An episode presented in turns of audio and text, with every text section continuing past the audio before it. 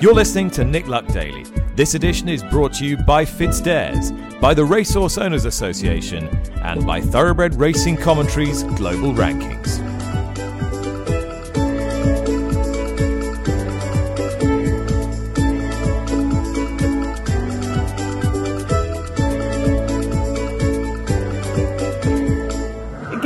Evening. Thank you for listening to the Saturday edition of the Nick Luck Daily podcast. This is episode 39. It's Friday, the 27th of May, and my name's Charlotte Greenway. This is going to be a truly international Saturday edition for you this week as we focus on racing from France, Germany, and Australia. But first, a recap on the Cazoo Derby Gallops morning where I was on Monday. And first out on the track was Emily Upjohn, who just did a swinging canter in behind her workhorse and then breezed on by in the straight. I was really impressed with her physically. She's a big filly with a huge stride, but I thought most importantly, she looked very, very relaxed. John Gosden, of course, now has the 1 2 in the Oaks market as he confirmed that Nashwa, who will be ridden by Hollie Doyle, will join Emily Upjohn. And here's what John Gosden had to say afterwards, starting with why he decided to take Emily Upjohn for this away day. Frankie felt that for filly, she has, you know, she's had three races in her life. It would be nice to come here and uh, just have a look at the track and have a feel of the track, This is all you're really doing. You're not trying to do any exploratory work other than just have a feel for it. And uh, we've done it before, and I, I, she behaved great. She moved very well. Got her leads right coming down the hill and uh, quickened up nicely. How much do you think she'll benefit from from that, John? I think mentally. Uh, a lot, really. I think it's uh, you know just come here. You know, she's not exactly a filly who raced a lot two, one run at Wolverhampton back end, but you can see by the size and the frame on her why we were giving her plenty of time to be patient. But she, she's filled out well. She's a good doer, and I think she rather enjoyed her morning out here. We left before the rush hour, obviously at 4:30, and get back after the rush hour. She looks like a very strong galloper, a sort of middle distance galloper, essentially. Do you think she's got the speed um, for the Oaks? Yes, I, I, I, would hope so. She she's shown an ability to quicken. I mean, the other day in the Musidora, she she she quickened well there at York. She did it at Wolverhampton. Obviously, she sat very handy at Sandown and then lengthened off the front. So I think she can do it either way. But she has a change of gear. Yeah. Did you think of bringing Nashwa here today? No, she only ran last Saturday, and it was it was soon enough. And I just think. Uh, you know, I think it was a bit close to the race. Is there much between them in your mind? Hmm? Is there much between them two fillies in? Well, they've never worked together, and it wouldn't be my intention to do so. I think this filly is, is guaranteed a mile and a half. With Nashwa, the speed she shows, it wouldn't be guaranteed a mile and a half. No. In that sense, they're very they're very different. They are. They're Mile and a different types, types of fillies. Yeah, they yeah. are indeed. With Hollie, John, obviously that's a, another aspect to this story that a, a female jockey could win an Epsom Classic uh, for the first time. How, how significant you, you know you're you're a great observer of the sport in the in the wider sense. How how important could that be for horse racing? Well, I think obviously incredibly important. Look, Mr. Imad Al Sagar asked me about Hollie whenever it was, two, three years ago. Whenever he said, what do I think? And I said, I think she's a superb jockey. I said, very talented, horses run for her, an incredible work ethic. And, uh, and I said, she reminds me a lot of Julie Krone, who's actually married to a great friend of mine, Jay Hubdays. And, uh, and from my point of view, she, she's always been the ultimate sort of jockey type. And so I, I said, it's a great idea if you retain her, which you did. And uh, look, and she's proved it internationally, let alone here, what a, what a, a great rider she is. And, uh, and she's, she looks into every detail of everything, does all the research properly, great race riders. So look, if it, if it, if it came up, it would be wonderful. How does how does Emily Upjohn stack up to those sort of your, your recent oak winners like you know your Enables, your Taghrooda, you know, and Anapurna? Yeah, I think she's in the sort of Taghrooda league. Okay. Yeah. It would be silly to start talking about Enable, that would just be completely over the top. But she's in that Taghrooda league, yeah. What what gives a sort of sign that she's in that sort of Taghrooda league? Then you know what the is it in your ability to travel and then and then quicken over a trip. I think she has that ability. Yeah. She quicked up. There Picked up are very trademarks. quickly today. I know they were playing, if you like, coming down the hill at a at a nice half speed. But even the way she quickened today between the uh, three and the two was impressive. What what she's done? Because obviously she was. You had two in the race at Wolverhampton when she won up there, weren't she? She was a twelve to one shot, relatively unfancy Well, yeah, Rab, to. Rab and I, we discussed it. And Rab wanted a rider. Oh, okay. So had she been signed? Yeah, yeah and, and Martin rode the other boy, and uh, and they were backing him, but Rab was very keen to ride her. And has that she- wasn't by pure chance. Right. Okay. So from the sort of outgo, she's always shown a little bit of star quality. Is she at home? Yeah, but she was a big girl and she was immature and she wasn't ready to run till late in the year, you know. But uh, I, the one great thing I find about the old weather is that you can get a two-year-old out late in the year. The old days come sort of November or the end of October. The ground had gone. You couldn't run them again till till virtually the end of March, early April. So that's the great thing about the old weather for bringing those horses on. Just a quick one. You were like kicking in the in the divots and things afterwards after they galloped round. What would be her sort of ideal Oh, I ground think she'd, on the day? she'd be happy on, like most horses, on good ground because on good ground you don't get any jar, but you can quicken. I hope we don't get torrential rain and it starts going soft like it did last year in a hurry, which it can. That would be unfortunate because then it becomes a little bit, you know, who can handle it, who can't, and can become a bit one-dimensional. So we have anything called good, good, good to soft. That would be great. Would rattling quick be a worry for? She could handle it. But, you know, for Andrew, he's got the Derby. And, you know, the, he doesn't want it rattling quick on Derby Day, I know that. But last year, you know, he had a beautiful prayer ground and then the heavens opened.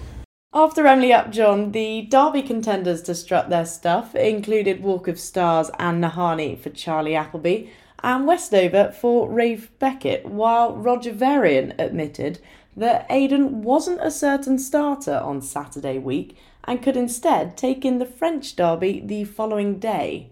This morning, it was confirmed that Charlie Appleby will be supplementing impressive Newmarket winner Nation's Pride on Monday morning, who's currently available at around 7 to 1.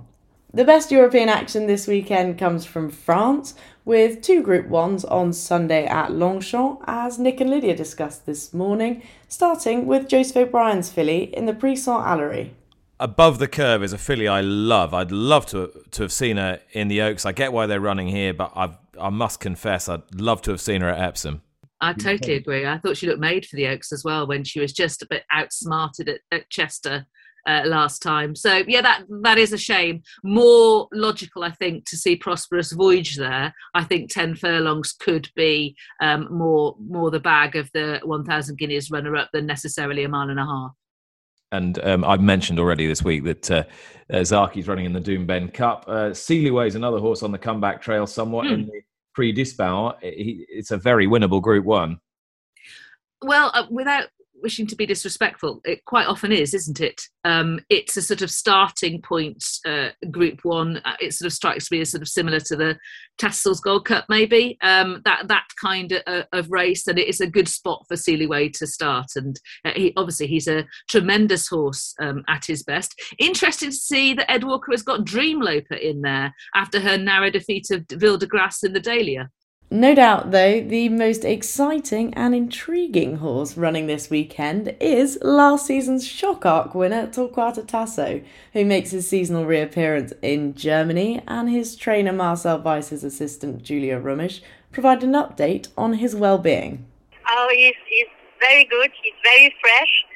Uh, he had a long break after the arc, the arc and uh, he's ready for the season. It was a plan since his last uh, race for this season to to run in this race first. So we had we had uh, time to give him a long break because um, he will uh, the season will be very long for him.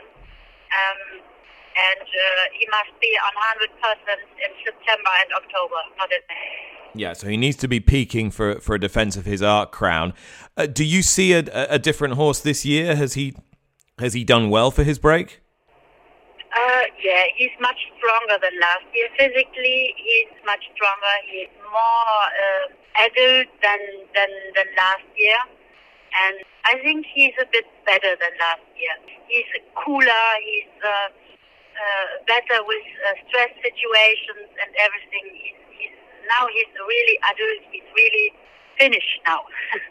So the finished article in a, in a much better place mentally. Uh, what sort of What sort of performance are you expecting on Sunday? Um, on Sunday, we we horse is not uh, at hundred percent at the moment, but we know that um, he's uh, uh, he gives everything at the race course, so we are sure he's running a good race. But uh, we're not sure to win this race, of course. So we we will see a good performance. That's uh, I think that's sure. Um, d- do you think that still he is he's an underestimated horse? That he's a better horse than people believe him to be? Yes. Uh, you know, he, he runs a lot in, in German races last year because the trainer always tried to, to find the easiest way for the horse.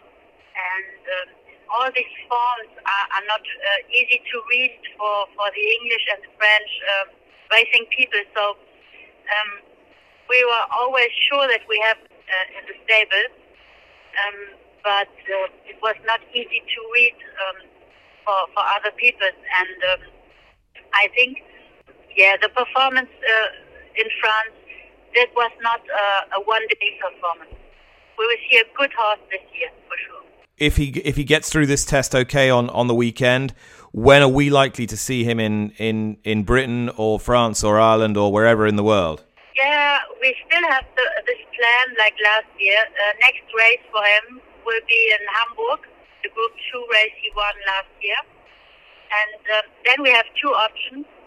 We can go to Ascot or we can go to Berlin like last year where he finished second after um, Alpinista. And uh, we will see what the horse said because for Ascot we need 100% as well. So we will see what the horse say and then we will decide where to run this horse. Of course, uh, Ascot for the King George VI and Queen Elizabeth Stakes, a race in which German horses have got a very good record. Uh, Dream and Novellist were both impressive winners of the race. They both won on fast ground. Now, if it came up very quick at Ascot, would that be a problem for your horse, or do you actually think he's a bit more adaptable as regards the ground? Oh, he, he can he can go on every ground. He won uh, the group uh, the group two last year in Hamburg on, on hard ground. He won the um, the Grand Prix de Berlin uh, on hard ground. He can every ground. He is maybe uh, a bit, no, not a bit better, but um, the races are, are, are run a bit uh, different when the, the ground is soft, and maybe this is um, a, a good advantage for him, but he can go on every ground. Um, well, we're looking forward to seeing him, Julia. I'm guessing, as you say, he's he's going to have a long autumn to his to his season uh, with with a, a look to, to going back to Longchamp to attain his Arc crown. Um, would you be looking at international targets beyond that as well? Um, I, uh, we have the plan. The plan is, is finished for the horse. He will um, now. Um, after Ascot, he goes back to Baden-Baden for the Group One, then to Longchamp, back to Longchamp, and after Longchamp, he will get one more race in Japan when when he still feels good, and it will that will be his last race. The plan is definitive, and uh, he's, done on, on the, the end of last year even. Perfect. So it's the the Arc, Japan Cup, and then off to stud. Voila. And then he goes to Stud and have a second career. We all hope so.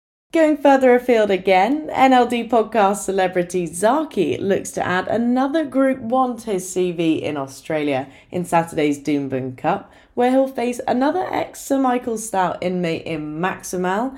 However, he hasn't thrived for his move to the Southern Hemisphere like Zaaki has, and Zaaki's jockey James McDonald caught up with Nick earlier in the week and discussed how he'd been since his last run three weeks ago. He's um he's been ticking along beautifully. He's and he had a few runs back this campaign, and uh, he hasn't put a foot wrong um, this campaign as well. So he's got one more run uh, this this prep, and it's culminating in the Group One Doomben Cup on the weekend. So we're, we're looking forward to that as well. Um, Annabel Neasham comes on the on the podcast quite a bit and talks about him. How would you rate the way that she's campaigned this horse? Oh, she's been brilliant. She's uh, um, she's had him fresh and well the whole time. Um, the horse has always been turned out immaculately, and um, he's always performed extremely well in every run she's produced him with. So he's got a, a, a lot of zest for racing, and um, may that continue.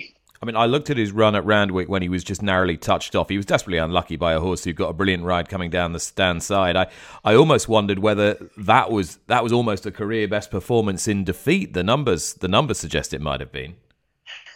I'd have to agree with you. And that track that played very tricky that day, and I he probably was in the worst part of it, where the winner come sailing down the outside. So um, to be touched off by half a length was just enormous. Um, so um, we would think if it was great, a good ground, he would have been a lot better off. But um, yeah, no, she's done a marvelous job with him, and he's continuing racing at the highest level yeah, and it's, it's been a it's been a great story. Looking forward to seeing the horse in the in the in the Doomben Cup. So when when is that? Is it that's coming up this weekend? Is it this this Saturday? This Saturday. And what's the opposition looking like? Um, look, it's always you, you never underestimate anyone, but he has come up a dollar forty favourite, so I don't I don't know what's that in in uh, betting terms, but um, yeah, he's very short in the market, and um, hopefully uh, he, he wins. But um, yeah, it, ha- it has gone from because of the change of venue, because it's been so wet here in Australia. It's um, it's gone from um, the 2,000 meters to 2,100 meters. So it's just stretched a little bit further, but it is on a different track as well. So uh, hopefully a better surface. Plenty to keep you entertained over the next couple of days, and then Nick will be with you on Monday morning as we build up to the Cazoo Epsom Oaks on Friday and the Derby on Saturday. Have a lovely weekend and thanks again for listening.